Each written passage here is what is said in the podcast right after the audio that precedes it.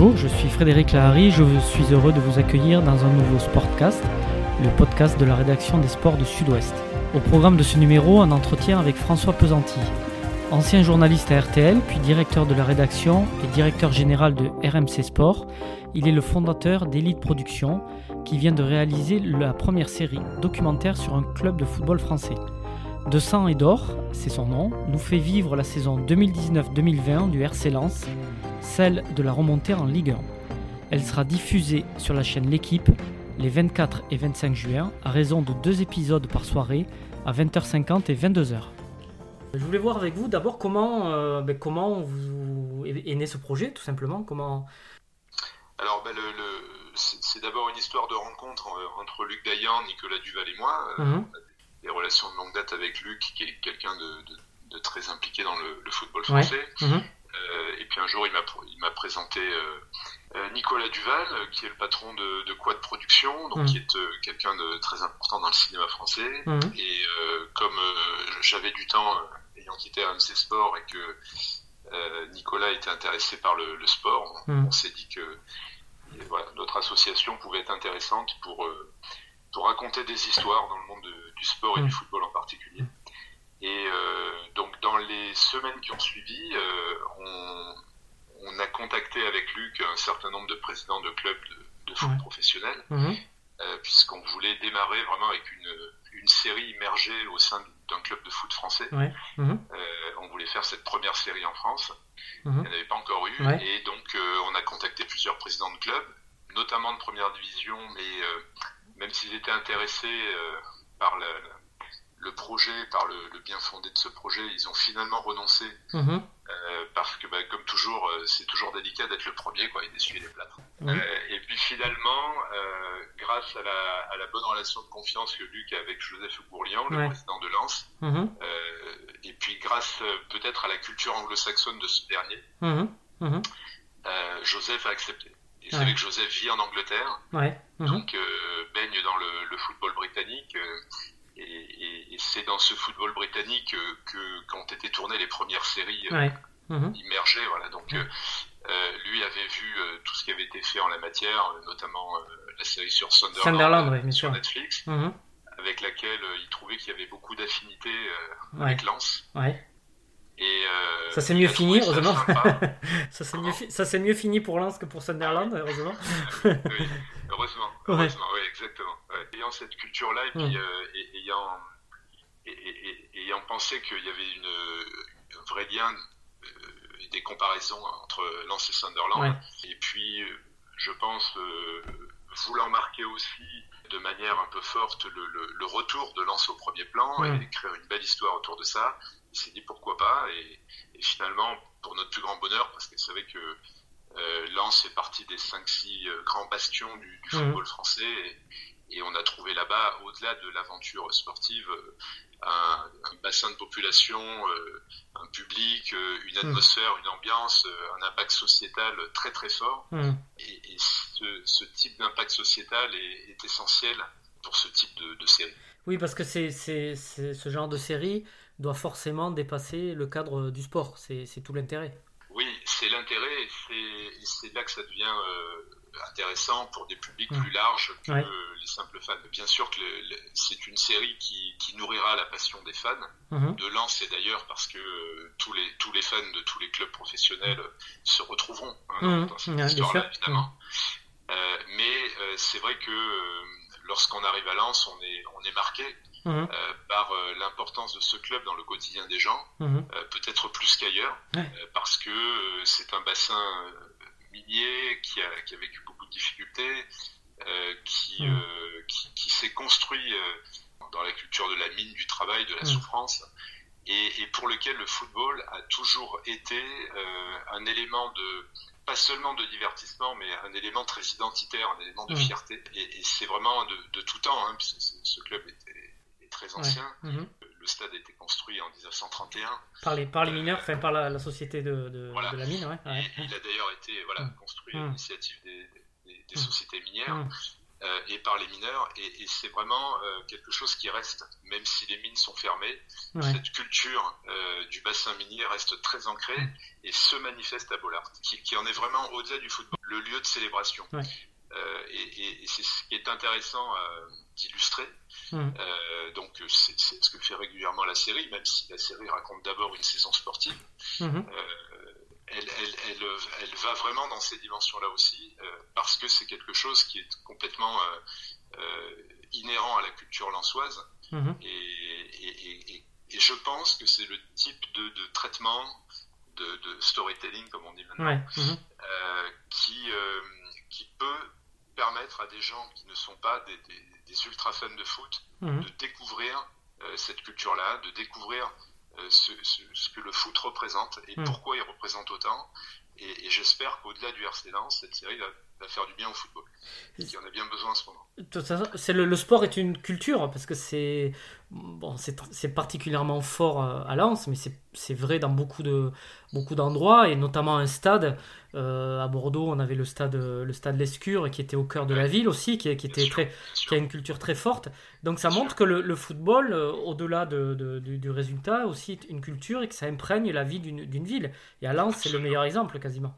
Absolument. Mm. Et vous avez raison de parler de Bordeaux. Moi, mm. j'ai fait mes études à Bordeaux, j'ai grandi mm. là-bas, euh, à la fin des années 80, mm. euh, donc à, la, grande époque hein, des, ouais, des Girondins, ouais. euh, Baptiston, euh, Aurore, etc. Et, c'est vrai qu'à cette époque-là, il y avait une, une très très forte identité girondine qui se manifestait à l'escure, qui en était le, poumon. Mhm. Et, j'ai retrouvé à Lens euh, un peu de cette ambiance-là. Alors mhm. évidemment, ce sont des contextes socioculturels différents. Euh, ça ne se manifeste pas de la même façon, mais on retrouve cet ancrage très très fort et, on comprend lorsqu'on va à la rencontre des supporters et, de tout ce qui entoure le club, parce que ce n'est pas uniquement les supporters, d'ailleurs, ce, sont les, les acteurs du tissu économique local, du tissu politique local. Euh, c'est tous ces gens-là qui vous permettent de comprendre la force et l'impact d'un club de football euh, dans la, cohésion d'une communauté finalement. bien sûr. Euh, voilà, donc c'est vrai qu'on moi j'ai retrouvé des similitudes entre les Girondins des années 80 mhm. et, et, le RC Lens d'aujourd'hui. Alors justement, vous, vous avez donc Lens a, accepté que, que vous, que, vous, les suiviez pendant, pendant quasiment une saison puisqu'elle a été arrêtée euh, malheureusement. Mais euh, comment, euh, comment vos équipes ont pu s'infiltrer, c'est peut-être pas le bon mot, mais s'introduire dans le quotidien et, réussir à capter des moments, des moments vrais, parce qu'il y a, je pense à la séquence du, notamment du, du mercato, la causerie de Philippe Montagnier sur la Sainte-Barbe. Il faut trouver ces moments vrais. Comment, comment vos équipes ont réussi à, s'intégrer dans, ce quotidien-là sans, être trop des éléments perturbateurs, si on peut dire? Progressivement. Euh, ça ne se fait pas du jour au lendemain. Euh, même si euh, nos accords étaient, étaient très clairs avec le club, hein, et là-dessus, je dois saluer Joseph Ougourlian et Arnaud Pouille, les dirigeants du club, qui ont, qui ont complètement assumé de jouer le jeu de cette série. Donc, mhm. ils ont vraiment demandé à toutes les entités du club d'ouvrir leurs portes et de, laisser travailler notre équipe. Mhm. évidemment, le seul le seul bémol euh, appartenait à la, partie sportive. Hein, mmh. donc c'est Philippe Montagnier qui a été le coach sur mmh. l'essentiel de cette saison qui euh, avait lui le final cut sur tout ce qui concernait l'intimité de, l'équipe professionnelle. D'accord. Donc euh, lui pouvait décider d'accepter la caméra ou non, mmh. ce qu'on avait parfaitement accepté évidemment. Hein. On sait qu'on ne peut pas être là tout le temps dans toutes les circonstances. D'ailleurs, c'est pas forcément utile sur une durée d'une saison. C'est très long. Oui, c'est très long. Hein. Vous pouvez pas tout le temps. Oui, oui, j'imagine. Vous ne pouvez pas tourner avec 24 heures. Dans les codes du reportage habituel, on est vraiment dans, bien sûr.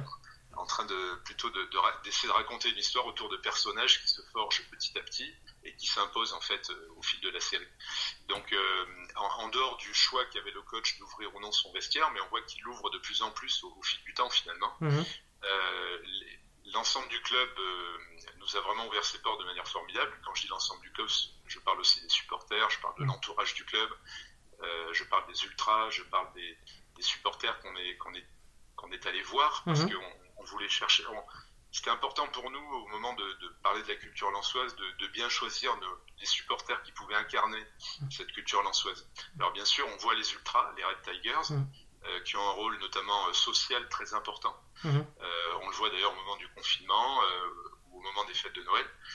Mais on, a voulu aussi aller chercher des, supporters qui illustraient la, transition intergénérationnelle. Mm-hmm. Donc on été allé chercher des jeunes pères de famille euh, qui transmettent leur passion du RC Lens euh, à leurs enfants, mhm. euh, parce que c'est quelque chose de très, enfin de, très prégnant à Lens.